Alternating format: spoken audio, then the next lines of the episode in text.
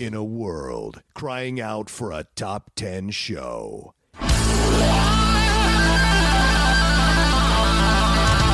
John Roca and Matt Nost are here to bring you the top 10. Take it away, boys.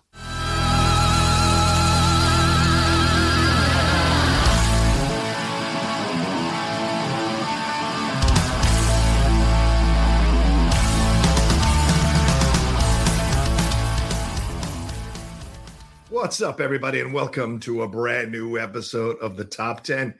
Going live right now for our $10 and above patrons. I am the Outlaw John Roca.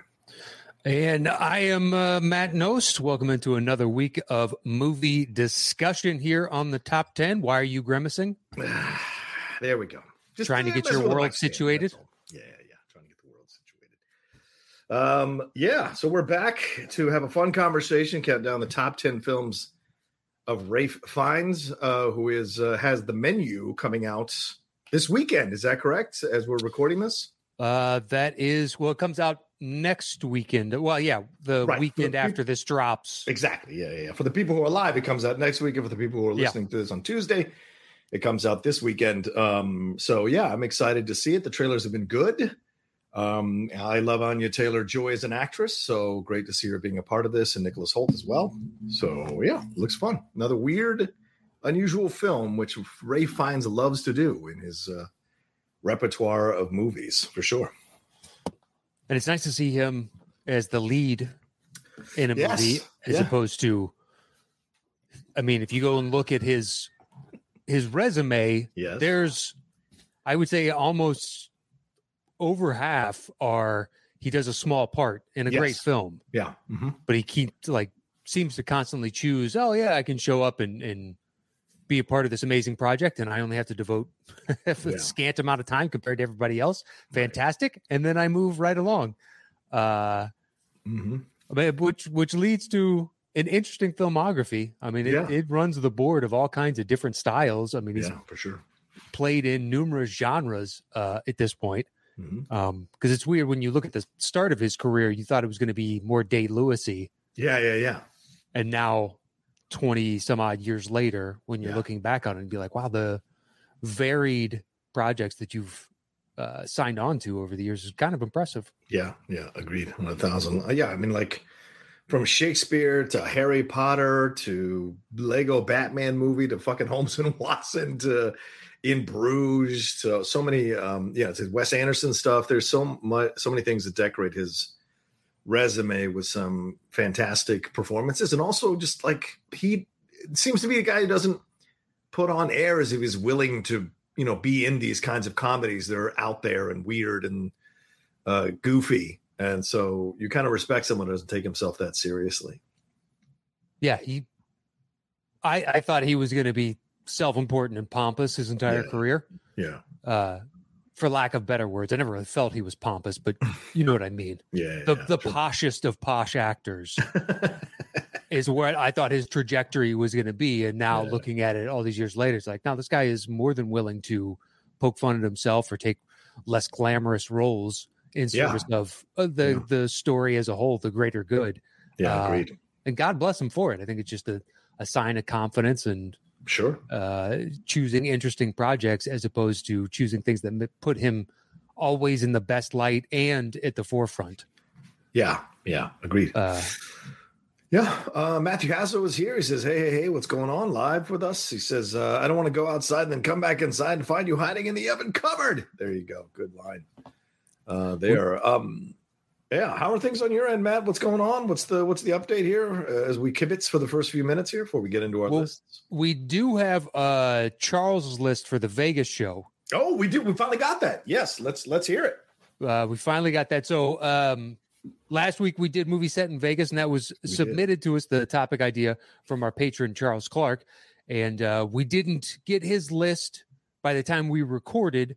Uh, right. So we have it this week for you. So here's what he's got from Charles Clark says, Hello, Charles. Matt and John. Yo. Sin City is a city that always makes itself larger than life, mm. which makes it a great setting for the big screen. Agreed. Here are my top 10 movies set in the city. At 10, he's got Fear and Loathing in Las Vegas. All right, right after Matt's heart. Okay, go ahead. Uh, at nine, Get Him to the Greek. Oh, yeah, I don't think it was in that much of Vegas, which is why I didn't include it, but that's a good choice.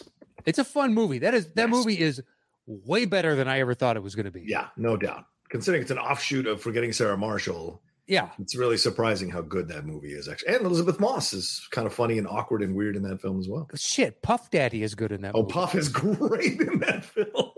It's the words I never thought I'd be saying aloud.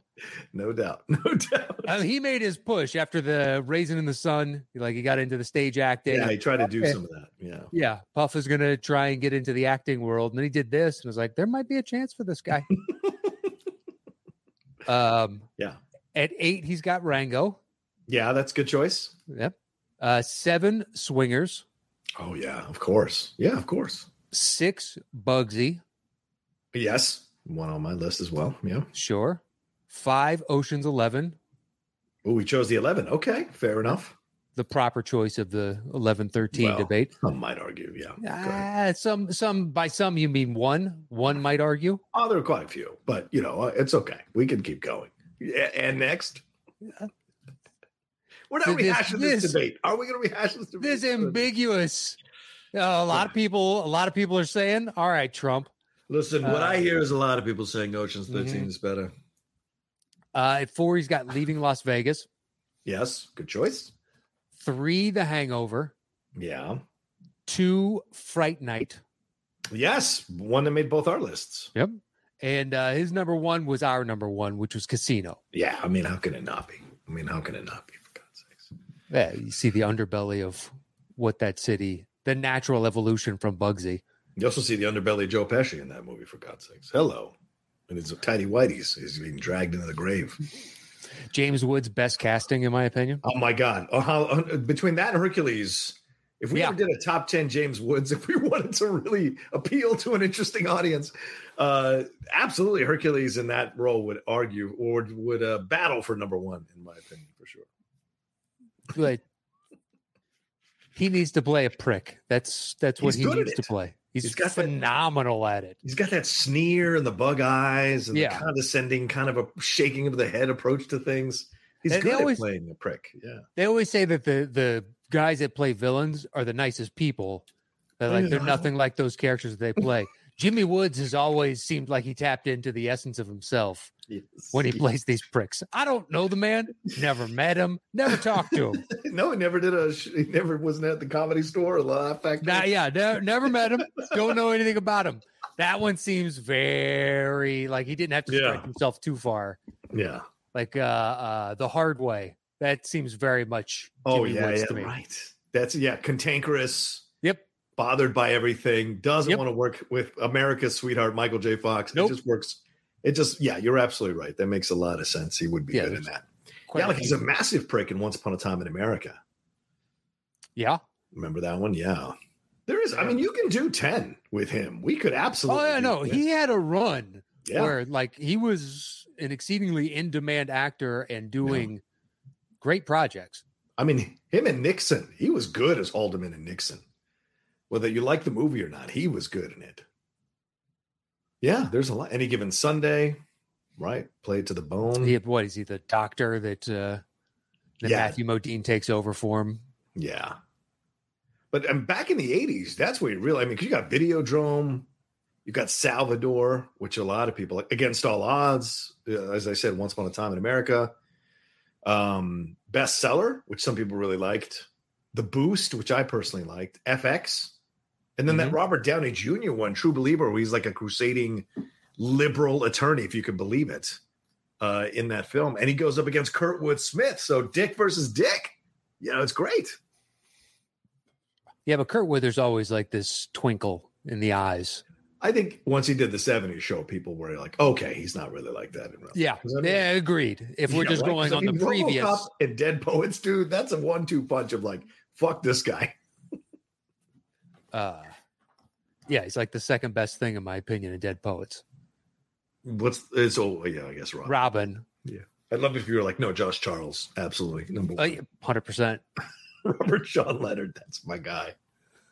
Uh, Yeah, I wish I liked that movie because it's got an incredible cast. Yeah, yeah. I heard he was a prick though, Robert Sean Leonard. I heard that from a few people. And Really? he kind of he kind of admitted it later in interviews. He was like, "Yeah, I was pretty uh, hung up on myself and cocky about being an actor, and I kind of looked down on movies because I was a theater actor." And he said, "And you know, I quickly learned, you know, how tough that is to make it in the movie business and stay successful in the movie." Because I'm, I'm sure he watches Ethan Hawke and he's like, "This motherfucker is still doing it," or Josh Charles, who's been on successful TV series for quite some time. So, and he was damn good in uh We Own the City. Oh my god, Josh Charles was fucking excellent in that in that show.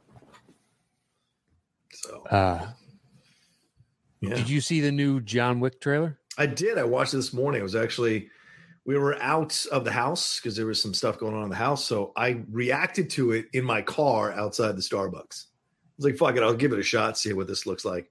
But yeah, I mean the trailer was badass. What'd you think about it? Eh, What? What? You had. Donnie Yen, Hiroyuki Sanada, and fucking Skarsgård thing is- as the main villain? I am, I am not saying I think the movie's not going to be good. I am reserving all judgment because they've proven they can make a really good action film in this Two. franchise. Yeah, Two. Right. two out of three ain't bad. No, it isn't. and especially the third one after after two coming back with three and just crushing it Yeah. he's like okay I, I i'm fine with it but yeah i thought uh, you know it's, it's, it's all right i What- wasn't what- like blown away or anything great What- I settings mean- but they're going all over the world. It looks Yeah. like they really sank money into this one. Like it's high production value from the look of it. The fight sequences look pretty bad. I mean, what the fuck is he doing shooting people in the desert on a camel? Sure that looked good but i mean that was basically like okay we had a motorcycle scene in the last one. How do we do the motorcycle scene? Let's do it in the desert. And like, get, give it camels.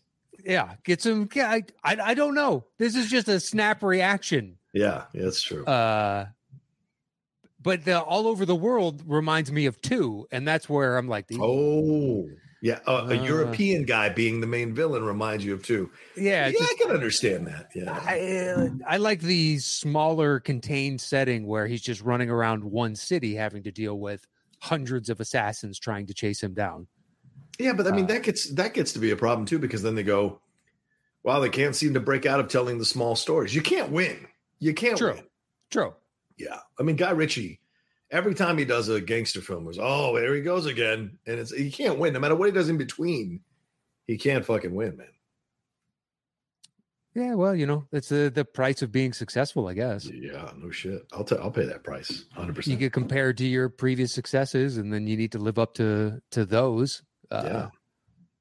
it's a you know the burden of success it's a, unfortunate but at the same time i'm holding out hope Yeah, that it's awesome and that's my expectation Yeah, right now too. i yeah just because i didn't get wowed by the trailer but at the same time i off i don't often watch trailers it just happened to be on twitter and i was like all right i'll, I'll watch this because it's not going to spoil anything that's why i don't care if i see that trailer right, right.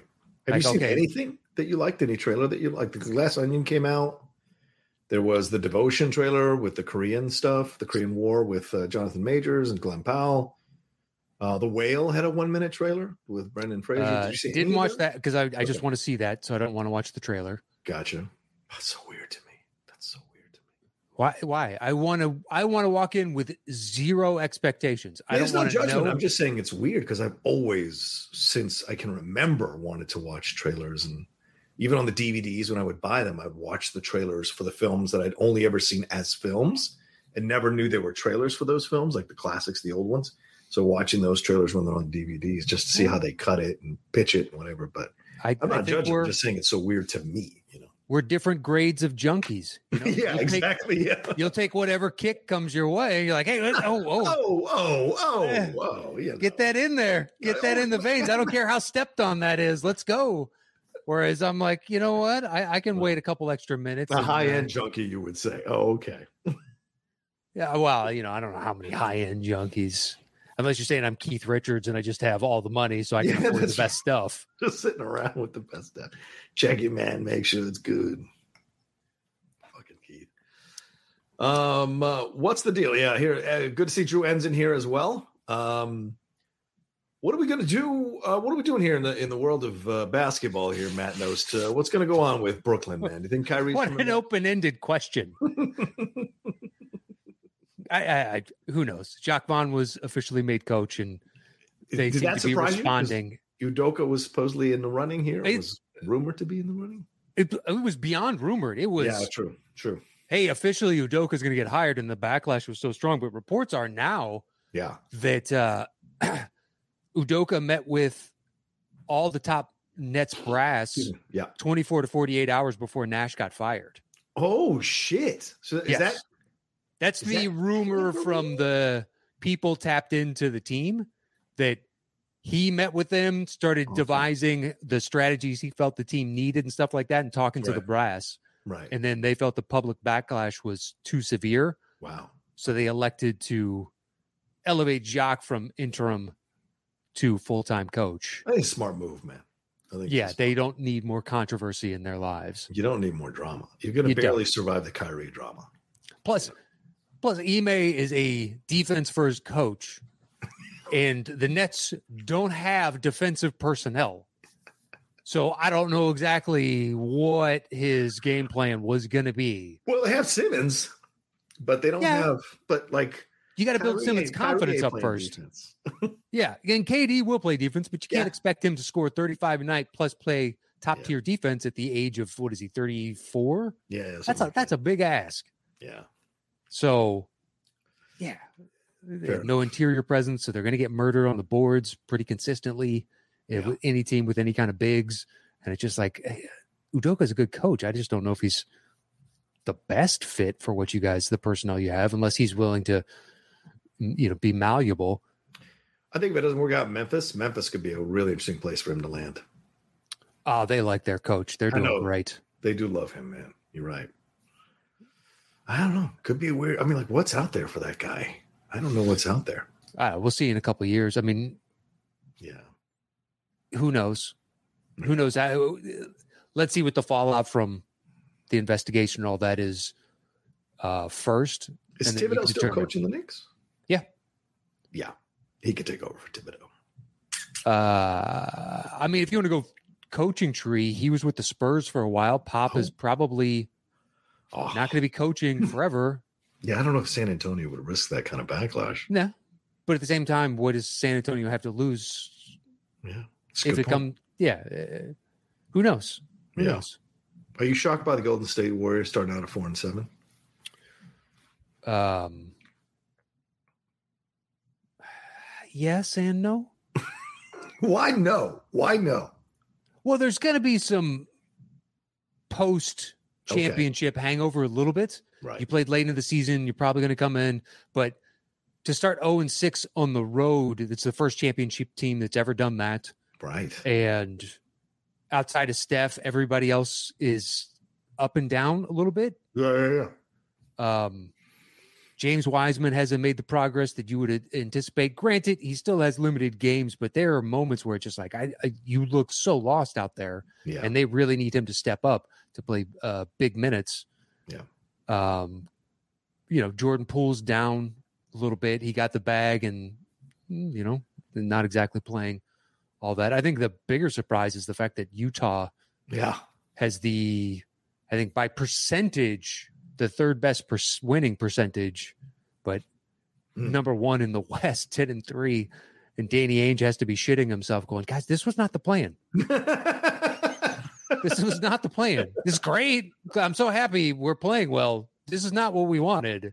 what are you doing? Yeah, Yeah. exactly. We have Wembanyama out there and Scoot, but Wembanyama is fucking loose. So we'll see if this keeps up, but Oh, I would imagine Jordan Clarkson and Mike Conley are not long for this, you know, yeah. jazz world. They'll hold on to Markkanen and THT, I would guess, and then they'll they'll make Yeah. some other moves on the if they want to tank this. But I don't understand why they wouldn't. I mean, you're 10 and 3, man. I mean, you might as well fucking write it out. Why? I mean, because like Can you win a championship with this team? No, I but I don't think mean- so. But if you think you're gonna tank without making it obvious? I don't know how you tank a 10 and 3 team without making it seem really obvious. What what are the punitive damages if they do re- make it really obvious? Nothing this season, so it really won't hurt them. All right. Could there be repercussions going forward for them? Yeah, Yeah. but they could still end up with Wembanyama. Yeah, but what if you what if you trade everybody and then you tank, you fall all the way, and then you don't even get the number one pick? Then you've pissed away the possibility of being relevant, at least as a playoff team, and making that money for the next couple of years, chasing a guy that you didn't even get.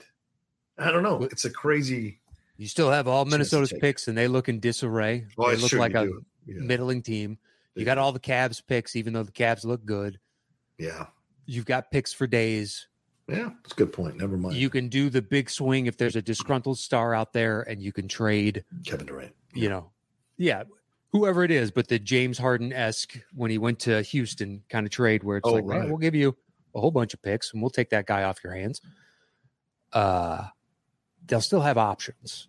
KD in Utah would be interesting. I kind of like KD it. would hate being in Utah. Yeah, well, as black man in the, in Utah, yeah, that might be tough for KD. I wouldn't even uh, say uh, that. I would just. Uh, it seems like he wants to be in large markets after having been in Oklahoma City for so long. Yeah, but what's left? He's not going to the Knicks. Who knows? Who knows? He's still Yeah. got three years after this one on his contract, so Yeah, don't know that he has any kind of leverage. he wants in on some kind of purchase of the of the Commanders too. I was like, you know what? Stay away. Just you know, nobody should buy the Commanders a fucking player. RG three said that to us. I can find four hundred million dollars. Get get out of here. And none of you all should be owning the damn team. Let's get a person with a lot of money, not someone who's struggling to scrounge the money up. Uh, you know, that's not a recipe for for buying a team. For God's sakes. Look, I think you should just do everything you can to get rid of Daniel Snyder come hell or high water. I don't really care who the ownership group is. You can say that you're not a bear, you're not a Commanders fan. I can't. I'm, I'm, I'm, I worry about the ownership because I do want him out. Don't get me wrong, but I don't want him out to replace him with another facsimile, another same kind of owner. It's got to be someone who really cares about the city, cares about what they, what you know, change the Commanders' whole entire perception. Because I mean, like they just filed charges against the Commanders today in Virginia. yeah, I haven't read that ar- the uh, article yet, but I saw it on the Washington Post. Yeah, yeah, yeah. Um, and they are going after them. Um, uh, was it for co- colluding to deceive fans and the district residents about the league's investigation into the team's tox- toxic workplace culture and allegations of sexual assault? The team responded yesterday when the bro- rumor broke that they that the uh, AG was going to file these charges, and tried to rope in Brian Robinson's um, carjacking and shooting into their reasoning. They said, on the heels of us receiving Brian Robinson back onto the team after he was attacked and the crime going crazy in the city he is a victim of, the AG wants to waste his time on the commanders and also, and, and people went ape shit on that. Of course they did. It's the stupid. It's so ugly to use someone else's trauma. His own agent came out and tweeted and said, "Fuck you guys for doing this." So it's just so stupid. They, he just call, he's just a colossal fuck to it, Snyder, and keeps stepping in bags of shit all the time with his decisions and his. Oh, God, That's what he does. That's what he's always been a shit heel. he has been. Speaking of Pesci and Casino, hmm, anyway, all right. Um, well, we should get into the list now. We've commenced for long enough, Matt. Twenty-three minutes. Let's get into this thing. Paul, Paul Cree joining us from Britain. There, hello, Paul. How are you, Hammers? How are you, bud? How are you, West Ham Hammers? Matt's a bandwagon team. Uh, the Bandwagon. How Still- dare you? still at the top of the table. Do you want to see my Arsenal tattoo? I Oh, only have yeah. one tattoo. I would love to see your Arsenal tattoo. I feel like Not a problem. it. I put it on my crank, so the cannon Oh, right yikes. down the side. There it is. Dude, There's it the- hurt, but it's worth it, man. True blue fan right here. Nothing but glass right there from Matt Nost. Uh, no, it's crazy up there, man. It's just two points between uh, Arsenal and Man City. Newcastle is up there shaking some shit up. I don't think uh, Tottenham's going to stay up there for too much longer. Yeah, I agree. Brighton, oh, Chelsea, and Liverpool still kind of seven points out. We really don't have a chance, but you know, we'll see. You're deluding yourself. It's not. I'm not. I, I'm not. I'm not. I'm not. I. But but we have made up bigger differences in point totals before. I just don't know if people are going to come back and not get injured after the World Cup because we're going to get Diaz back and Jota back, and, and maybe we'll do some moves in the. Too little, too late, my friend. you know Too what? little, You too have late. No idea what you're fucking talking. I have. How dare you? This guy. Do you want me to pull it out? Give you the Arsenal salute? Sure, please do. Hey-o. You salute it if it comes out. That's true. Uh, but yeah, World Cup's around the corner. I uh, I have uh, started my own sports channel on YouTube. We've moved Game Time off uh, the Outlaw Nation channel. It's now we have a Game Time sports channel on YouTube because I want to cover the World Cup and cover other things uh, on there. Um, so yeah, uh, I'm looking forward to the World Cup, which is literally just weeks away. Um, Yep. so it's going to be exciting. Uh, if we get out of the group, the U.S. it'll be a miracle. Um, and then after that, I think all it's just cherry uh, icing on the cake, rather. So you know, we'll see. Are you going to watch any World Cup? Probably not. Uh, yeah, already making plans for the 25th when we take on England. what? This guy I am. I'm going to watch. I, World Cup is fantastic. that you pay attention to. Gotcha, gotcha, gotcha, gotcha. gotcha. That and Arsenal. Oh, uh,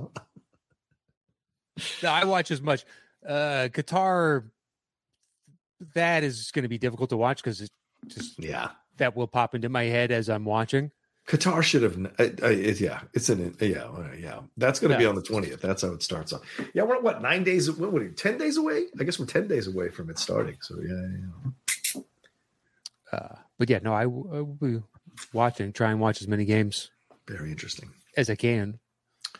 Yeah, we play on the 21st, right? Wales. That's our first game is Wales. And then, like you said, we play England on the 25th and then we play Iran, I think, as our last game in the group. Is that Iran? That was the last game in the group. I think it is. I haven't looked at our grouping yeah, since it was announced. I just know that we're playing England on the 25th. dun, dun, dun, dun. Dun, dun, dun, dun, dun, Speaking of England, Ray Fiennes, top 10 Ray Fiennes movies. Let's do it. Nice segue. Uh, Matt Nost, how does this show work, my man? Uh, we set a topic, go our personal ways, and create individual lists. Show back up here. I do my bottom three. He does his bottom three. I do my next two. He does his next two. Then we trade one apiece. Once we have revealed our personal top 10 list, we create the shows between the two of us. That's good. All right. Uh, let's get it on. What you got at 10? Um, so a ton of different choices Okay. Yes. because it, like we alluded to earlier, he takes smaller parts in so many different movies. Yeah, yeah. Um, and then he's done quite a few different. Anyway, so I'm- just going to get into it. Uh, at ten, it's not going to be on your list, but uh, Hail Caesar. Oof. Yeah, no, go ahead. He is Mhm. probably my favorite part of it. Wow. That's a strong statement. What just him as a director Yeah. Trying to work with um, Yeah. uh, yeah, the guy that plays Solo. Yeah, on solo. um God, son of a gun, I can't remember his name. Alden Ehrenreich, maybe? Yeah. Something along those lines. I wanted to say Ansel Egelhort, but I was like, that's not right. That even that's not right for Ansel Elgort. Yeah, exactly. That's why I was like, well, that's not right. Um, Yeah.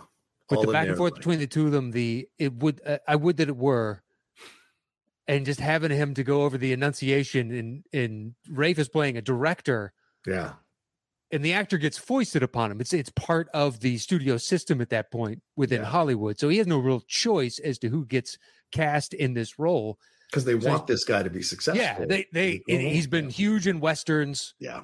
He's a rising star. We want to try and get him into other things and see if we can create a, a you know a Cary Grant, a Jimmy Stewart, Yeah. uh, some somebody that's cross appeal across you know uh, various genres. They make some money off them. Yeah, exactly. Yeah. Uh, hopefully pull in some of his audience into this, and we just make more money overall. True. So, seeing Fiennes not let his frustration boil over as he's Mhm. trying to get this actor who should never be in his movie Yeah. to work in these scenes and you can see it like kind of bubbling up underneath but he's doing his Mm. best to stay calm and just that going over the line over and over and over again. He's just trying to get the enunciation just right. That's that killed me in the theater. I loved those scenes. There are a couple other small scenes that I thoroughly like. George Clooney with all the communists. Oh, that's a great scene with all the Yeah. writers there. Oh my god. Yeah, yeah. A- when he's easily getting swayed into collectivism and whatnot. Yeah, just looking around, be like, oh, that makes a lot of sense. Didn't take much uh, in the way of argument for him to be uh, swayed. He's so good at playing those kinds of characters. Um, there's a whole lot of other in the movie where I'm like, I don't understand this. Oh yeah, everything with Channing Tatum makes no sense. Ev- everything with Channing Tatum. Yeah, and the Scarlett stuff's a little weird. Yeah, The yeah. Scarlett stuff is it's nice that you're doing an homage to yeah. those types of films from that era in Hollywood, but at the same time, it's like I don't understand what this does to the storytelling, but Yeah. I don't know. I feel like that movie is still lost on me. And yet everything else the Coens have done, I've been a fan of. I feel like they're in the what do you call it? The Ridley Scott area of their career now, where it's like hit or miss. It really is, like one way or another. Because I didn't like, yeah, I didn't like um Hail Caesar. And what was the most re- oh, and I it was the most recent one they did together? Because I know Tragedy of Macbeth was good, but that wasn't them together. What are you thinking of Buster Scruggs? Oh yeah, Buster Scruggs. I, I, you know, and you know, I love westerns clearly, and I, I just I thought that was like uneven. I thought there was some good. Well, wasn't it originally supposed to be like a, a TV series that was all they were all like half hour or one hour episodes or something, and then they Yeah, eventually yeah, just cobbled maybe. together and made it a movie? Yeah, I guess so, and that's what it felt like to me, cobbled together, as opposed to connected. And I didn't like Inside Llewyn Davis, even though I thought the performances, Yeah, I didn't care for that movie. yeah, from Oscar Isaac and Carey Mulligan, even Jay uh, Timberlake, JT was was all right in the movie, but the overall point of the movie I was like, what the fuck? Oh fuck, do I care? I don't care. And when he got to that meeting with F. Murray, I was like, yeah, I, all of this for that? Like, Yeah. it just didn't make any fucking sense to me on so many levels.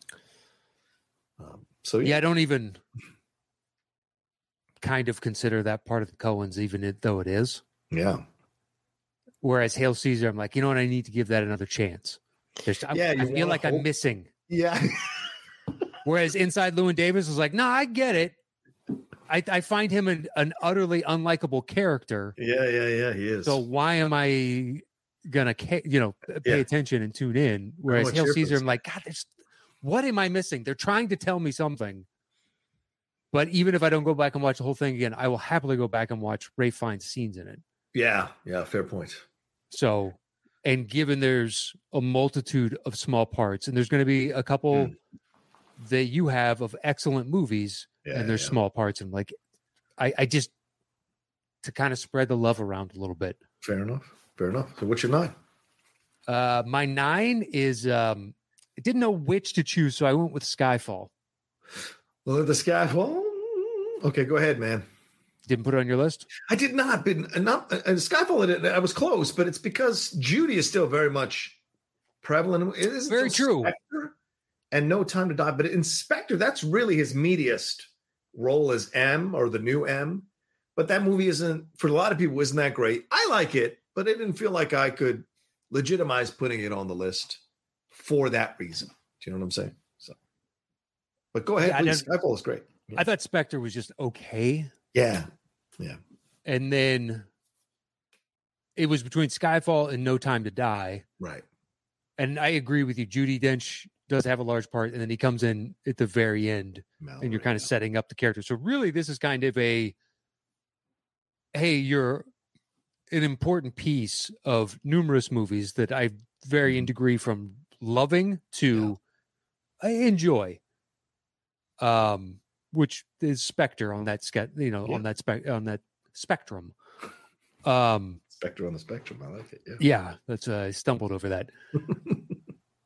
So while I agree with you, the part is teeny tiny. It's just like, well, I, I want to recognize the fact that this isn't an easy role to step into, especially Yeah. after Judi Dench has really made it her own, Yeah. and to take over the reins for uh, somebody that's kind of a reinterpretation of the character. And I like the direction the franchise was going there, yeah. and then to replace her with someone, well, who can possibly do that and still have the same uh, gravity and weight in the scenes that you would immediately give them the respect that they probably rightly deserve. Yeah. Um, so you get Ralph Fiennes to sign on, which is amazing casting. Good for you.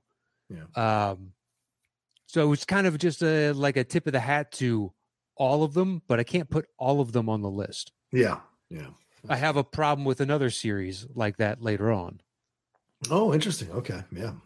Um, so yeah, I elected to say, you know what, I'm going to choose Skyfall, but this is really for several movies. Oh, yeah, fair point. Yeah, yeah, yeah. He's great. I love him as Mallory, and like I said, the thing he did in uh, in Spectre, I, I like him a lot. In Spectre and the back and forth he has with um, the actor who plays Moriarty and Sherlock, uh, who plays C in the movie. They're back and forth, and um, you know, constant uh, bickering between each other until you, we get to that climax between their situation and what happens in the intelligence building.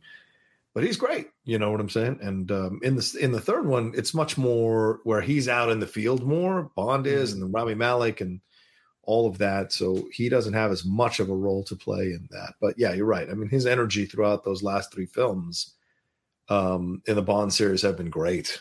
You know, I, I like I love Ralph Fiennes for as he's kind of moving into this older stage of his career. He brings a kind of weight to any project that he's in if it's a serious project that um, you know you can't resist. So, yeah. well, what's your eight? Uh, my eight is in Bruges. That's my eight. Yeah, yeah. Um, small part, But That's a great part. A great, great part. Yeah. When he freaks out on the phone Oh my god. about how amazing Bruges is, which Bruges, from from an American perspective, I love the name of it. Yeah. but then to get a kind of uh, uh, boots on the ground view of what Bruges is to people that have been to Bruges and whatnot, you know, it sounds like Williamsburg or something like that, Yeah. Where it's like, yeah, it's quaint and enjoyable. I don't know what else I want uh, beyond that. Like, it's not like it's some amazing tourist destination. yeah. And to see him freak out about how magical it is because he went there as a kid and just enjoyed it so much and just destroys that phone. But playing completely against what we all assume him to be some posh individual. And he is Yeah. so cockneyed, this rough and tumble, you know, bruiser that you buy into. Oh yeah. Yeah, I, I fully believe that he is this bluest of blue collar gangsters. Um, and then, you know, to bring him in as a contrast to the sensitive nature of Colin Farrell yeah. and yeah, Brendan Gleeson as they're trying to deal with their shit, especially Colin.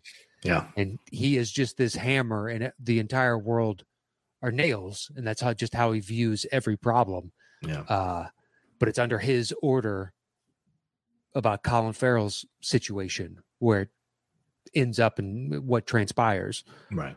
Uh, but yeah, the I mean, they used that scene in the trailer. I remember that, and it was still just as effective in the movie overall with him Yeah. banging on the phone and just flipping the fuck out. It's still just good, and I can remember it to this day. And it's been a few years since I've seen the movie. Yeah. Yeah. Uh, so yeah, I put in at my eight. Yeah. Like for everything you said, absolutely, and for the unusual nature of how his character takes everything into his own hands uh, for that finale of the movie. You know, when he actually goes after them and how it all leads to and the back and forth with him and Brendan Gleeson, because clearly they have known each other for a long time in this business and probably came up together. And this guy just kind of went past him uh, into the position that he's in. So these these kind of familiar back and forths, I think, are so great for the character because he could easily just be this, you know, um, interesting, unusual, out there character. But the fact that you actually see these more human connections, like with his family, with his wife, and the cussing and all of that, and then when he sees and runs into uh, Brendan and has the back and forth with him, it's great stuff to balance all the the emotional or the angry emotional moments that are hilarious.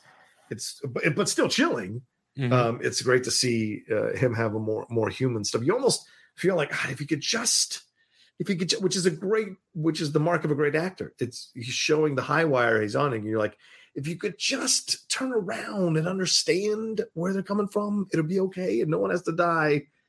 But you're already on the path that you're going. And you're not going to pull yourself off. So it, he does a great job. yeah, job. he made a decision, and basically to him, it's it's a black and white issue. yeah, it's clear. It's clear. to It's him. clear. As much as he understands the conflict, especially Yes. that Brendan is going through, Yeah, yeah. he doesn't care because just like, nah, we have rules. Yeah. We all know what the rules are, and you know that I'm right. Hmm. So you need to take care of this because he broke the fucking rules. Yeah. Yeah. And uh, you know, Brendan is conflicted about it. Right. And and makes good reason. Yeah, makes good reasons for why. Um, okay, so that's our eights. Uh, my number 10 is uh, Strange Days. Okay, go for it. Yeah.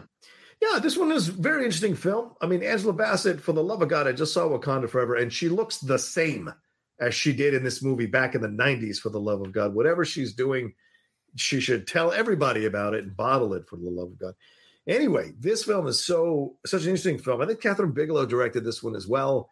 Um, and it's Hmm, at that didn't that. time when we were dealing with technology and what that meant. And um, this film has kind of a cousin in was it Brainstorm and Dreamscape, the Dennis Quaid one, and Brainstorm being the Natalie Wood, uh, Christopher Walken, where you put on this thing on your head and you can go into the world.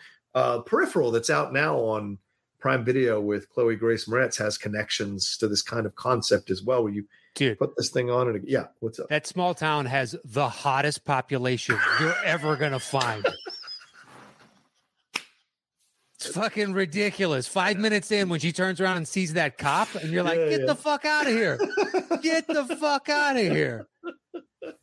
I turned to Catherine because we watched it, oh yeah, and oh, I, yeah. that's basically what I said. I was like, "Dude, how many hot people live in a town of 400?" yeah.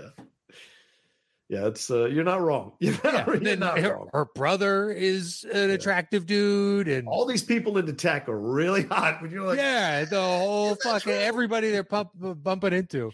I couldn't get past the first the pilot. I haven't watched another one since. oh really? Oh okay. All Is it any good? Yeah, I like it. I'm three deep in, but I like her, dude. And I kind of, it's weird. I kind of champion her because, uh, yeah, I feel like she's one of those ones that kind of has gotten lost in the mix of all these ingenues that came out around the same Sure. time. And I think she's a little more sensitive than most of them, and maybe why she got lost in the mix. You know, she the interview. She talked about that meme about her in The Simpsons. They were like making fun of her for her kind of box shape of her body. And she said for her, it just kind of destroyed her emotionally. So you kind of understand that as an actress. But I, I think she's come along really well as an actress. I like her talent. And this story is supposedly really good. My friend's a big William Gibson fan, and he told me, he's like, dude, you got to fucking watch this series. You don't don't read the book if you don't want to, but like watch the series. I'm like, all right. And I'm enjoying it so far, but your criticism is 100% on Yeah. point. Well, know? that in that first episode, a lot happens. yeah, yeah. It's like, They pack in just like Yeah. what the f- okay. so there's a lot to digest here. yeah, yeah. Uh, but uh, we just watched it like a handful of days ago. yeah. So it's not like I'm out on the series. Just like that was that was a lot. Plus the crown just came back and Yeah. Oh, dude, please. That's my Saturday. Please. Anyway, Strange Days, great stuff. Really enjoy his performance. This is like people still getting to know Ralph Fiennes as an actor in in America, and I liked the his American accent, little like Stephen Strange in the first Doctor Strange movie, where it's kind of. Uh, I don't know, it's he always does a pretty bad American accent. Yeah, you're right. You're, not wrong there. Um, uh, but him and Angela Bassett having an interesting uh, relationship here, and Tom Sizemore, and then Juliette Lewis, and getting you know what's going on, how he's being corrupted, how this thing is being corrupted. Um, you know, futuristic film is being corrupted to uh, manipulate people to do these crimes and get into these situations, and um, you know, it's uh, pretty horrific too because he ha- he kind of locks into the program and the file of the guy because they're trying to track down this person who is abusing the technology and recording himself sexually assaulting women or killing people. Um, and so people are putting on and reliving the visceral experience of it. Um, Mhm. And so he has to kind of put it on and relive the visceral experience of his girlfriend, Juliette Lewis, being assaulted and, and beat up and whatever. And so he's got to confront that. So- it's it's a I think it's an interesting film. It wasn't wasn't great, but I think his performance is good enough to warrant being on my list um, for me. So Fair enough. uh, my number nine is the Harry Potter and the Deathly Hallows Part Two. That's my favorite performance of his as Voldemort since he shows up in Goblet of, from when he shows up in Goblet of Fire to the end of the series. I think he has more to do in Deathly Hallows Part Two. There's it, you, you it, he's less of a how can less of an Well, easily beat villain why don't we until the end. Huh? Why don't we oh, punt? punt? Oh, sorry, it's punt. Okay, fine, we'll punt. Uh, sorry, I didn't hear you. My apologies. All right, so I, I to you. didn't say it. You just uh, I didn't want to interrupt. Gotcha, gotcha. All right, let's get to your seven. What's your seven? Uh, my seven is a uh, Red Dragon. That's my seven. Son of a bitch. All right. Do you see? Do you see? Uh, a really good addition Oh yeah. to this series. I mean, there's, you know, uh, Manhunter before, Yes, the so original. you can watch. Yeah, you can watch the the same film. yeah. Um, well, there are aspects of it like uh, William Petersen's version of the same character that Ed Norton is doing. yes. Uh, I enjoy that thoroughly, but I like the addition of Ralph Fiennes as the Red Dragon. Yeah. um, and he plays the anguish so well Yeah. of this person that's that's kind of I don't want to say torn because he is definitely He's tortured if nothing else. yeah Yeah. uh he is well I was just saying torn in that like he wants the to some degree the civility of a- normal life Yeah.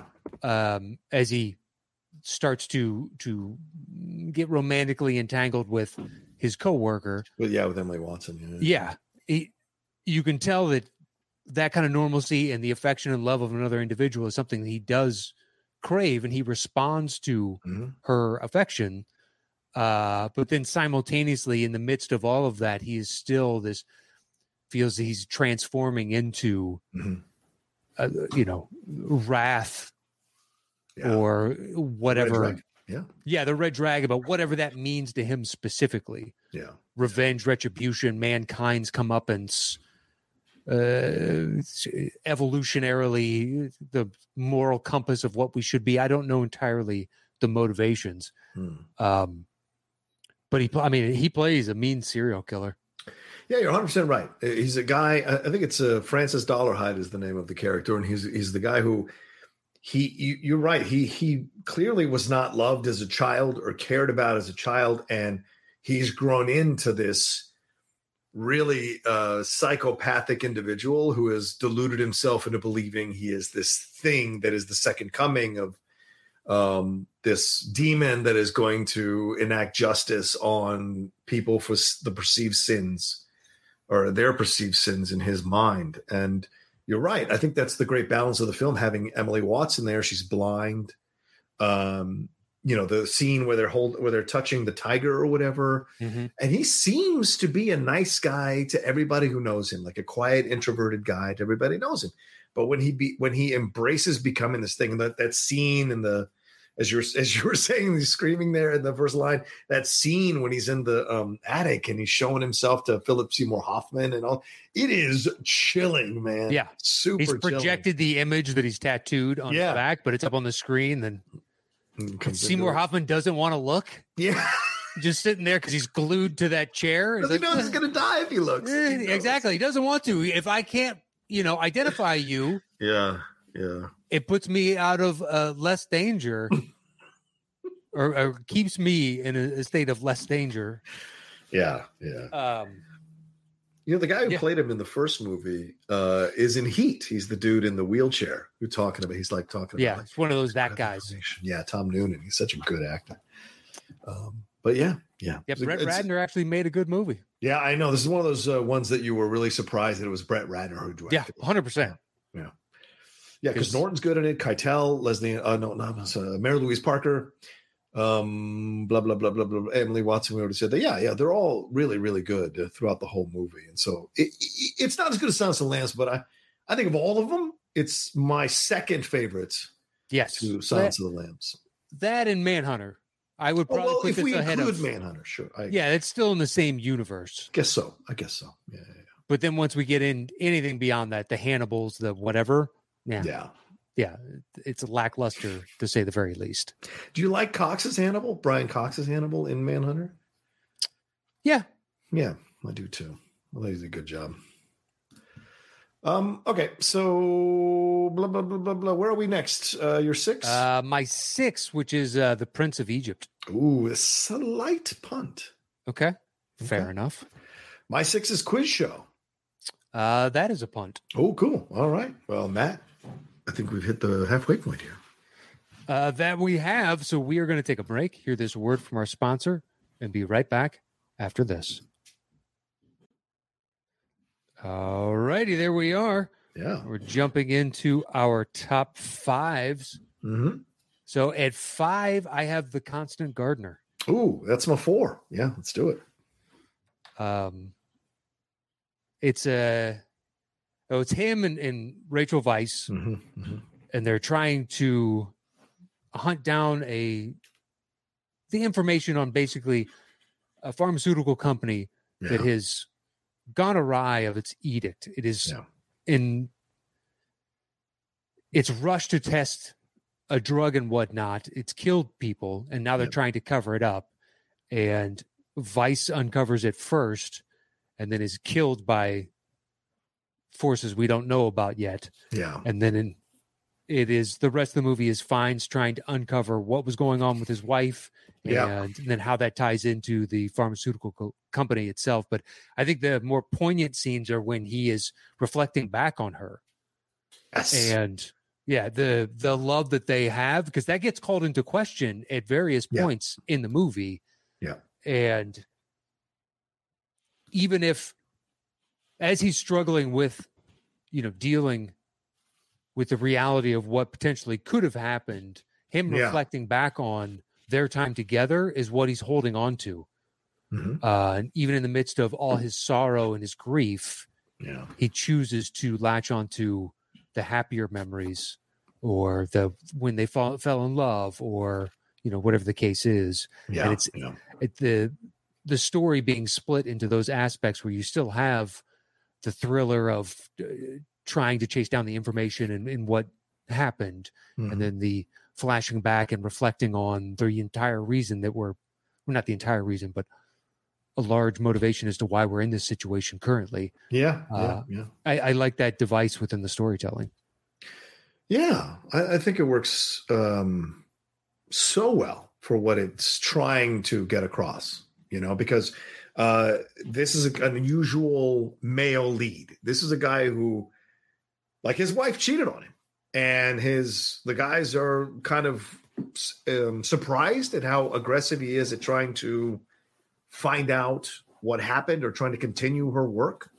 So it's an unusual male lead in a film, and it, Mhm. but it works, and he does such a great job in showing you why he loved her, why he was okay with what happened, why he understood what happened because of all the factors. And not many men would be willing to be so circumspect about a situation like this. Not to mention that he's also extremely intelligent. He's more reserved. He's not an emotional guy. He's an, he's but he is like a battering ram of tenacity in trying to find out both with Rachel Weisz when she was alive and then later when he's reflecting back and also kind of pursuing this to find to uh, call them to heal. Um, he's great, uh, and yeah, it, as, as I know she won the Oscar for it, but like he was just as good in what he did in that movie. Uh, for Yeah. me, it was very unusual and challenging film to watch uh, because of the way he plays that character and what happens with that character. I, yeah, in a good way. the conflict that he has to to deal with, Yeah. the internal of the, un, the unfaithfulness and what Yeah. that means to you. It's kind of like what George Clooney does in The Descendants, Yeah. Right. Oh my God. Yes. That's Yeah. a great point. Yeah. Yeah. yeah. where it's like, "Fuck you," but I still love you, yeah exactly. and it's this push and pull of, "I wish you were alive." So I could yell at you, and Yeah. I also wish you were alive so I could kiss you. Yeah, right. Yeah, great point. Yeah, and you just point. this duality of the emotions. It's it's it's like in in Inside uh Inside Out, where when the little Mm. girl has to realize that certain memories are bittersweet, Yeah, and that is part of adulthood. Not everything is one the the polarity of one or the other, right. and the emotions that he's going through these multifaceted things, and he pulls it off. You really buy Mhm. in those scenes, and in the midst of trying to deal with pharmaceutical companies and governments and whatnot. Yeah. stifling the information that you're trying to attain and get out into the world. Yeah. Uh, yeah, it was just, a, but I don't know how many people go back for it at this point. Yeah. I mean, because it's a tough watch. It's a tough watch. Um, and it's slow. It's not, and I don't mean slow in a bad way. It takes its time getting to where it's going. And it's not always the easiest thing to watch. But yeah, it's an excellent film. Um, all right. So where are we up to? Uh, that was my five year four, so year five. My five is the Prince of Egypt, which is the slight punch from earlier. Okay. Um, yeah, I love this film, man. I mean, this one just has a special place in my heart. Um, I think he does an incredible job as Moses. Um, I'll always, you know, I always think, I always talk about that Moses is like Moses as his voice kind of drifts off, screaming for his brother after Moses leaves Egypt.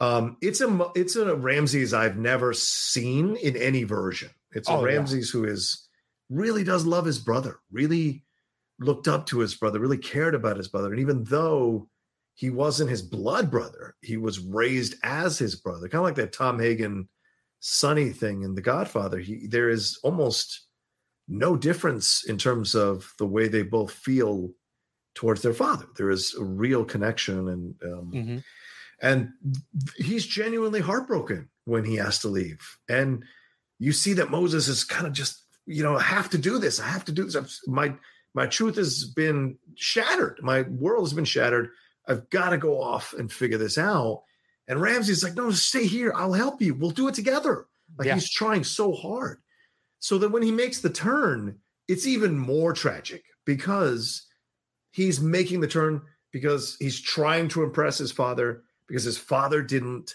uh, love him the way, or he didn't. He thinks his father didn't love him the way he loved Moses, so he feels he has to go overcompensate. Uh, and in the overcompensation is where he has to battle with his feelings for Moses when he returns. So there's so much he's doing in these lines and in this voice, and, and Kilmer too, for God's sakes. There's so much that's going on here that I think it's one of the most impressive voiceover performances in the last 30 years, in my opinion. You know, in a in a in a project in a with a character we've known and seen interpreted many times before on film. And it it you see the motivation of somebody like Ramesses, why he would be so distraught over losing someone yeah. like Moses because yeah. there's nobody else that he can talk to. Yeah, yeah, yeah. It's kind of like when you hear a, a celebrity talk about how lonely fame is yeah, because everybody that comes up to them wants something, whether it's a picture, an autograph, or to try and be best friends with. Right. As opposed to they don't view you as an individual. You are this idealized thing that's been marketed out into the world. Yeah, yeah, yeah. And Moses and Ramesses grew up together. They know everything about each other. He's, they're best friends. Yeah, yeah. Uh, and I think part of the reason that he struggles for his father's affection because his father's like, look, you have to take over for me one day and be God on earth. Mm-hmm. You need to understand that absurd idea and embrace it and believe it, live it, everything. If yeah. you don't believe it, no one else will, type of thing. And to see Moses kind of embody his humanity and go off and, and save his own people. Yeah. It's Ramesses kind of looking in the mirror and not liking the reflection that he sees back. Well, Ramses feels like he was forced to be a leader, and Moses feels like he was called True. to be a leader, even though he didn't want. He's a reluctant leader, whereas and Ramses isn't reluctant in a different way, but he's forced to do it. Whereas, and there's a difference: forced versus called. Even though you're both reluctant, there's a different feeling that comes over you when you're a reluctant leader who's called to do it, um, and there's power in that. And yeah, and so the back and forth, and that scene after the son has died, and he's standing and the spotlight is on him and he just says just go like you see the just devastation like that their conflict has caused in the de- uh, which is the death of his son and that his own brother is the one that ends up causing the death of his own of his son is just such a great great stuff great stuff so and ain't Yul Brynner is all I'm going to say. Um, all right, which is uh, yeah, not bad. Yeah, but that was also a different time. Yeah, I know. you're right. You're right. Like uh, what you needed to come across or p- put across in front of, of a st- audience at that yeah. point was utterly different. You have to make him evil. Yeah, exactly. It just yeah, it's more cartoonish. You Yeah. go back and watch some early films, and they, I mean, it is ham-fisted the storytelling because Mm-hmm. this is somewhat new medium. Well, it's crazy too because they were creating complex, interesting, layered, nuanced characters back in the 30s and 40s and 50s in their movies. It's just that for the bigger biblical, yeah, for a stuff- production this Yeah, size yeah, and yeah. a story this well known, yeah, yeah, that's you know he's bad. Okay, well we we're just going to play him as bad. get him out. yeah, exactly Yeah. that whole thing. Um, all right, so we're up to year four. Yes, Uh, yeah, my four is uh, I was shocked it made it this high, but uh, the Grand Budapest Hotel. that's a punt. I figured it might be. Yeah, yeah. Uh, my four is already the Constant Gardener, so we talked about that already. So what's your three? Uh, my three is quiz show. Oh, nice. I like that it's that high on your list. All right, let's talk about it. Uh, Bobby did a good job directing this. Bobby Redford. um, it's not the flashier role, which goes to Turturro. He Mhm. needs to play this somewhat internally conflicted individual. yeah, Um, he does, which he does internal conflict. We've already talked about that yeah, a couple of different times before. certainly. But he comes from like this well-to-do wasp family that everybody is learned and well known for being Yeah. educated. Right, right, right. like everybody else. So he has the pedigree of name is something that everybody recognizes as, oh, okay, you're, you know, it's not quite Einstein, but that's what we're talking about. If you had, you know, this Right. is Steve Einstein, you're instantly like, oh, this guy must be smart. and it's akin to that. Um, yeah, so he comes in, and the producer's like, "Oh, this is the goose that laid the golden egg. It's perfect for our show. It'll Yeah. help with ratings." And they elect to. This is all a true story, by the way. yeah, yeah. Very true story. Yes. They elect to feed him the answers, and talk Turturro into taking a dive. Yeah. Turturro's character had just been crushing, just promising you take a dive, and then we'll build it up. It's kind of like wrestling hmm we'll build it up and make the two these big foes that eventually have to have a, a clash, a war on the shore situation. We'll do it at WrestleMania and we'll blow it out, you know, huge.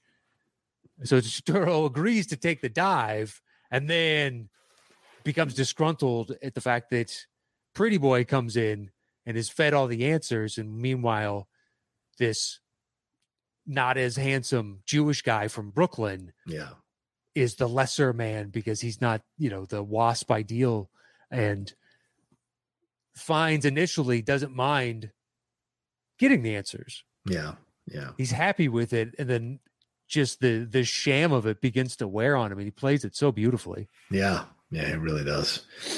Yeah. The film is so surprisingly good. I was mad that it didn't do well in the box office. I was really upset about that. It was one of those ones that you're like, more people need to fucking see this film, you know, but I guess maybe being a period piece, maybe being something that people aren't too into the quiz show type stuff. Maybe they don't want to see what's actually going on behind the scenes of something like this. They don't want to believe that what they're watching can be manipulated. Because I think it still happens to this day, in my personal opinion. Um, uh, and I think this film is a fantastic performance by Ralph Fiennes. Again, playing uh, his American accent, yeah, not that great, but the way he plays this frustrated son of someone famous, you know, and the way the film initially, it feels like the initially initially it's trying to forgive him and trying to give him an out. And Rob Morrow's character, and Rob rarely got to be on, you know, in in films as a lead character. Rob Morrow's character gets caught up in this, and it's his wife who has to be like, dude, calm, calm your ass. So Fiennes is so good at playing this character you can't help yourself but start but start to sympathize with him. And then John Turturro as the counter is so great. But when you take a step back after the film is over, you understand that like you can see why Turturro's character went the route. As irritating as he was, he wasn't wrong. No, he was right. You They but they fucked him over. Scorsese and Hank Azaria, they fucked him over. And you know, there's there's lessons to be taken from this film symbolically or you know, meaning wise as well. The idea of a a system abusing two people and not caring how they abuse them because in the end they were about making the money. yeah, they so got whatever their- happens to them mental health wise, they can just kind of escape and not pay a heavy fine for it and move on. Yeah. Yeah, it's not going to shut the company down. No, right. It just might prevent them from doing the exact same thing. Yeah, exactly. They'll just figure out a new way to do it. Uh, yeah, I watching the there it is, movie. Yeah. you don't want to like Turturro because his character is so annoying. yeah, yeah, yeah. But the whole time, as he's raising these objections, you're like, he's not wrong. Yeah. He's not yeah. wrong. Yeah.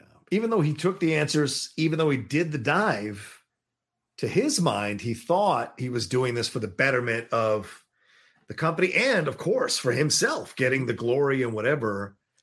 Um, yeah, I mean, it was that- somewhat self-serving if yes, they fulfilled their end of the bargain, which they Right. didn't do. right. And that's the only reason he's mad is he Yeah. didn't get his side of the equation. But when it all comes out that he was fed the answers, that scene between him and his wife when in this train station, when his wife says, "Wait, you had the answers." She had been standing by him for all the bullshit. It wasn't until that moment that she realized, "Oh my God, he is a lie. He's he, he is the exact same lie that he's claiming that Yeah. Van Doren is. Van Doren is, and so how can he? And it's so great. But yeah, but Fiennes throughout. I mean, the scenes with Rob Morrow uh, and the family when he's hanging out with uh, Van Doren's family and everything like that, out on the boat with him, uh, the conversation, and then at the end when they're having the back and forth about everything, and when Fiennes has this explosion with his father. Um, oh God, I can't remember the actor's name. He plays Hamlet's dad in the Mel Gibson film. Scofield, Paul Scofield. Uh, Yeah, I think it's Paul Scofield. When he's having the back and forth with him, and he explodes, and he just says, because his dad doesn't want to, he doesn't understand. How can you possibly do this as an intellectual? Didn't you think about our name and whatever? So Yeah. there's so much that is explored in this movie that I think is it, that I think Fiennes does a great job doing. Yeah. So, um. Anyway, all right. Where are we at? Uh, your your That was my three. Oh, so my three is the English Patient, which is probably not on your list. It is not on my list. Yeah, yeah. I love this movie. I think it's. I think I really. It was a hard thing not putting it number one, but I had to be honest. Um, but this is an incredible performance by him in a film that I thoroughly love, and I know it doesn't work for everybody, as Nost will attest, but for me it does, and I really enjoy him both in the burn makeup and outside the burn makeup. He's able to convey so such a depth of emotion or such a well of emotion for Kristin Scott Thomas's character and what they navigate throughout this illicit affair that they have, and the scene and the scenes where he gets like so desperate for her, and then the scene when he gets so angry that she's leaving him, and the bitterness that ex- is, is exchanged between them, and then the scene when he carries her out of the cave when he's crying after she says, "You know, I've always kept it. I've always loved you." Just the devastation or the erupt devastation on his face as he lets all this pain of years of loving her so much come out. I just think it's all so good. Just like when he's in the burn uh, makeup and he's having these conversations with Juliette, and when he's like knocking down the morphine so she can kill him, it's just great. So I know you don't like it, so I'm, I'm speaking to an audience here. Who, uh, but for me, it just it's one of the best performances of his entire career, and Yeah, look, um, he's maybe I he's saw it at too young an age, Yeah, man. I and I wasn't emotionally developed enough. to get invested in the film. Yeah, no, that's entirely possible. Sometimes adult movies are too adult for. I mean, this came out in what, like 94, 95, I think. 95? Yeah, Yeah, so I was like 16. Wow.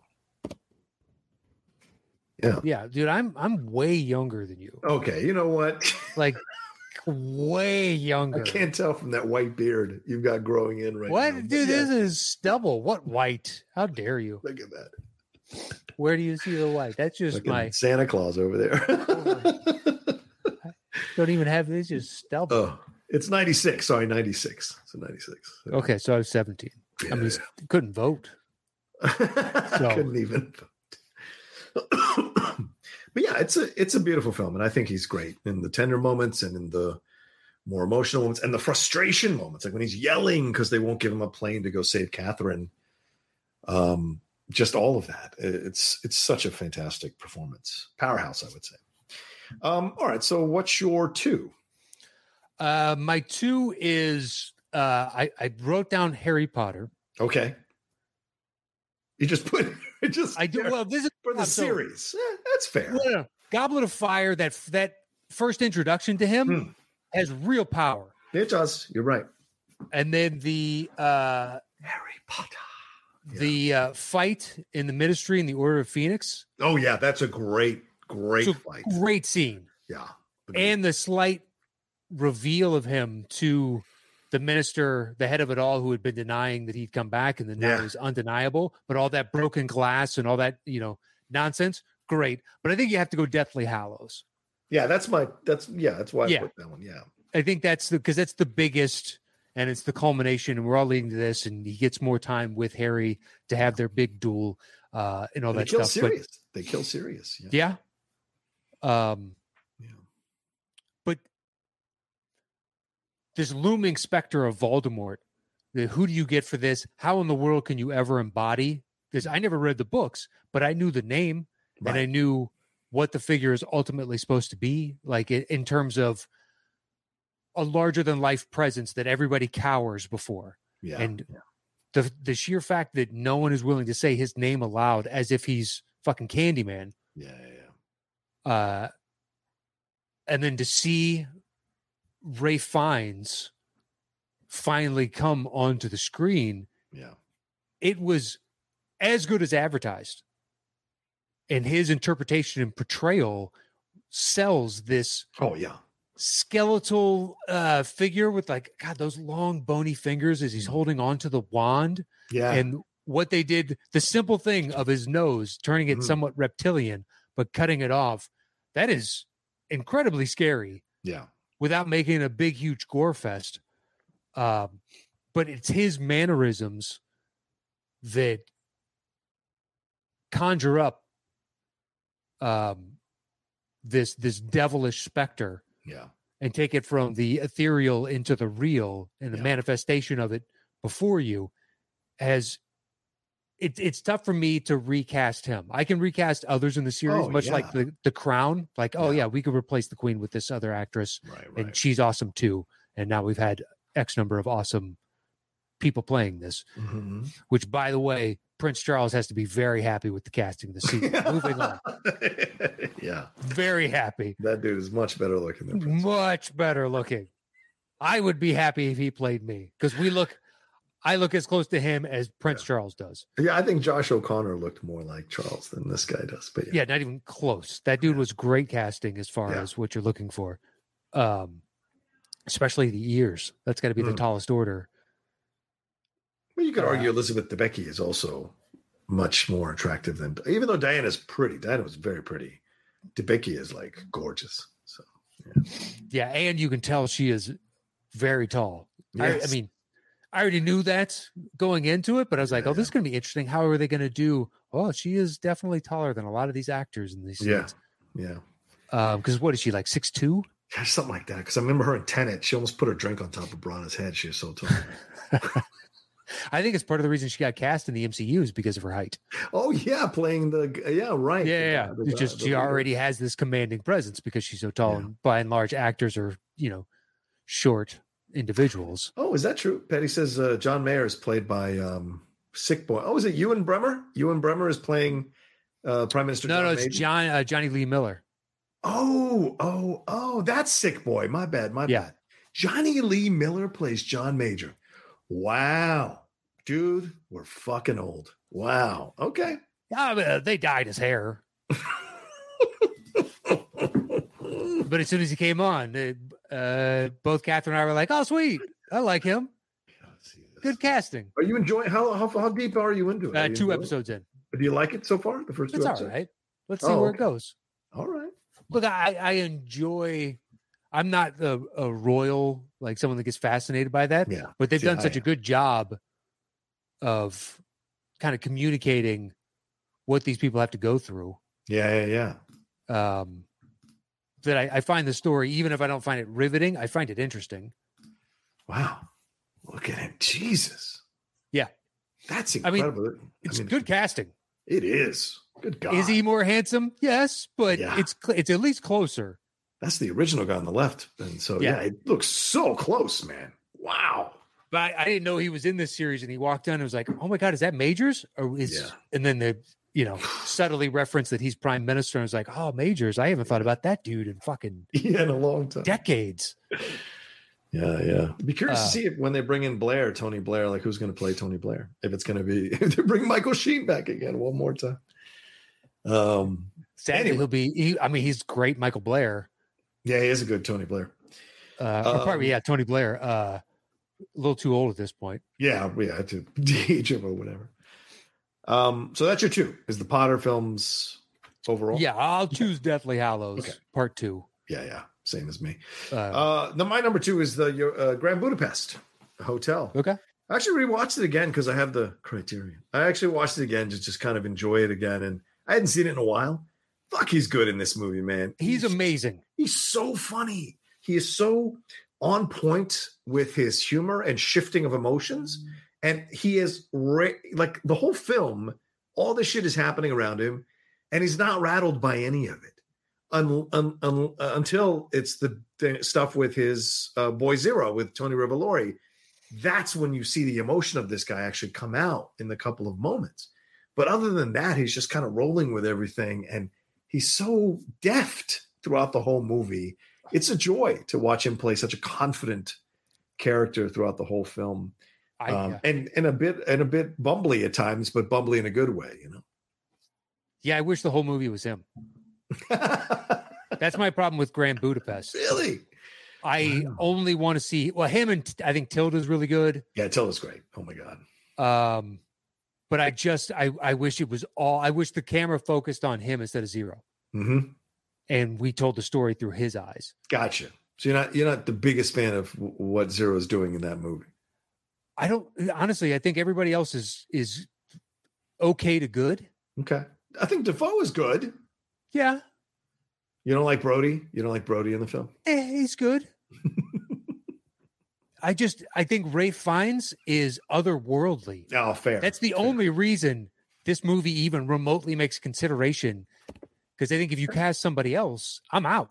Yeah, right. Because Wes Anderson at this point, uh, slowly but surely, I'm just kind of like I, I'm not as big a fan anymore. You're, lo- you're losing your uh, Yeah, I just don't. I don't care. I, I understand your quirky, interesting world. I haven't seen French Dispatch yet, and I don't care if I do.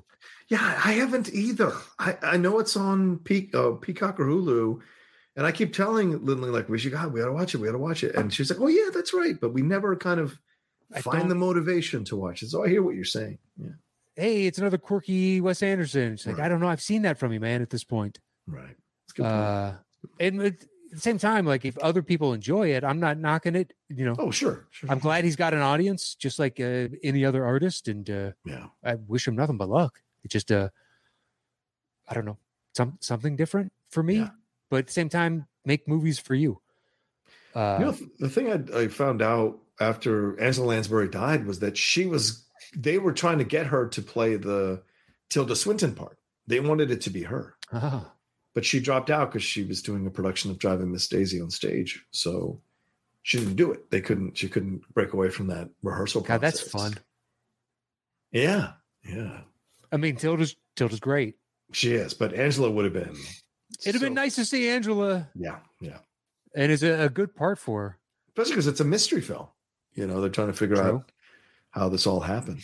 So yeah, But Yeah. I mean, Rafe is next level yeah, as far as the comedy. yeah. When they're in the hotel foyer and they're all talking like with the cops, and then he just bolts out of nowhere. That's such good comedy. It's such good comedy. oh no, And he he's on the run. takes off He's, up he's the running. stairs and he's running. It's almost like a cartoon character. It's so good. It just goes from like this Yeah. calm, composed Yeah. to as he's making the shift, goes wide eyed and turns into almost like a Tex Avery cartoon and bolts and just like that's that is just chef's Mm. kiss comedy. I agree, hundred percent. Um, all right, so then our number ones, I imagine, are the same. With sh- all right, Schindler's List, yes, Schindler's List. Yeah, yeah. I mean, That was that was the easiest. I Yeah. reordered my list like four times. mm, Uh Grand Budapest just kind of cl- kept climbing, and I was like, yeah, even if it is, you know, if it's Zero's film technically, eh, but Schindler's is, I mean, that is an unforgiving part, and he is captivating in all the worst ways. yeah. I mean, look, there were so many Holocaust films and so many films about Nazis and stuff. It can kind of blend into themselves because there are so many of them. Mm-hmm. But what makes him stand out is it's in a such an unusual portrait of a Nazi that mixes the chilling, really chilling um, approach to how he deals with Jewish people. And then this idea that he can be convinced to be somewhat forgiving. And what Oscar tries to do when he's like, okay, I forgive you, I forgive you. And then when he when he changes back over, when he realizes he can't be this thing because he tried it out, there's a there's a real sense of sociopathy to him because he, or I guess psychopathy. I don't know, psychopathy, sociopathy. I don't know. We can argue that, but it's more sociopathy. I think he doesn't have a connection to these people as human beings. And so for him to forgive them initially when he's trying that route, he's kind of okay. And then boom, when he makes the switch, the switch is so brutal. It is almost as if to make up for the lost time that he wasted yeah. doing that. And then the relationship that he has with Embeth Davidtz, the Jewish maid, like he whips her because he wants to whip himself. Yeah, so he hates himself. He hates himself, right, for for loving her because she's Jewish and he's not supposed to. And so well, it's it's the fucked up shit that went on back then. I'm sure viewing her as human. Yeah, yeah, yeah, yeah That's right. where like his internal conflict starts. Yeah, is yeah, yeah. I I'm supposed to recognize you as no no better than a rat. Yeah, right. And then to on top of that, be attracted to you. Yeah and to have feelings and right i hate you for making me feel this way which violates what i'm supposed to believe exactly and i must destroy you but i still love you so i can't kill you it it's the, the brainwashing it but going clockwise and now he's trying to yeah. respin it counter and he's upset yeah, with yeah. himself good point no no no it doesn't go that way the coriolis effect we're in the northern hemisphere it only goes clockwise uh, yeah, but I mean the the the thing with the napkin, the thing sorry with the handkerchief and the stuff with him and him and Oscar having those conversations because he's not a. It's not that he's. I'm not gonna say this. He's not a intelligent man. He is somewhat of a smart man, but he's not that smart. So Oscar can have can get the best of him. You believe that he can get the best of him, and I think that's a very difficult role to play for someone like uh, for someone like Ralph Fiennes who radiates that kind of intelligence to have him play that character in a way that's just semi dumb in certain ways, but in other ways, so very clear about what he's doing. You know? But he's already been manipulated to this degree yes, by the right, propaganda by the, from Goering yeah, and everybody else. Yeah, yeah, yeah, to get you to this point. Yeah. So it's just like, okay, well, if you can fall victim to that, then the influence of another strong individual, uh, like Oscar Schindler, yeah, yeah, yeah, you could fall victim to that. I mean, when he's just sitting up on his deck mm-hmm. and callously picking off people with yeah, his oh rifle and just casually smoking a cigarette and then putting the cigarette down and going back to the scope.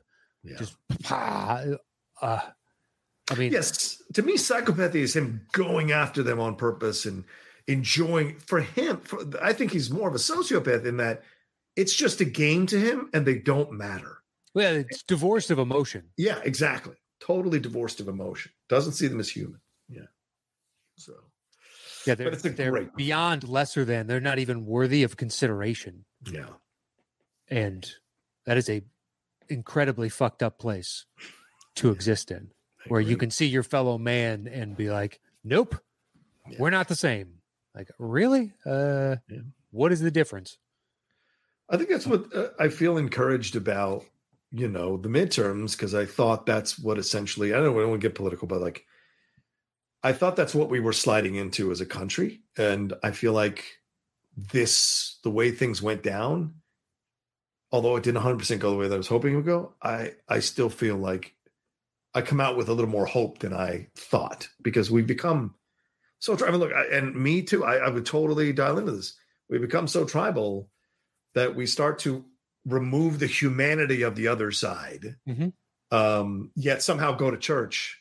You know, I don't know how you can, con- you know, connect those two, but we remove the humanity of the other side uh, and um, essentially turn them into that lesser than, not human, not real, um, irrelevant to your life, or something you don't need to listen to. And that that's what I was afraid we were kind of sliding into, and I think it's coming out of the midterms, and they're still uh, you know up in the air a little bit about who's in control of what. Uh, I was surprised at how um, the fight back happened, and I appreciated that. So I'm hoping that something positive that could stem the tide of where I feel we were going, and because I think we were heading towards um, that kind of thing that you see in um, in in Schindler's List, and that was that's really scary. I because I, I don't ever want us to get to that place. So, just a little diatribe there. Yeah, um, but I mean, people are people, so it's entirely possible that we could have the same cognitive dissonance again. Yeah. yeah. Um, I think that's why we have to be hyper aware to make sure that doesn't happen. Um, all right, well, there we go. That's our uh, top 10 um, movies of Ralph Fiennes. We're going to put this list together and count it down. Uh, there is our final list. I'm grabbing the bongos. Les bongos. Schindler's. They could probably go Schindler's Grand Budapest. Hmm. Potter? No. Uh, sure. Deathly Hallows okay. 2. Where do you have quiz show? I have quiz show at six. I have Constant Gardener at four. All right, so I think it goes quiz show, then Constant Gardener. Okay. Because that's three six versus four five. Gotcha.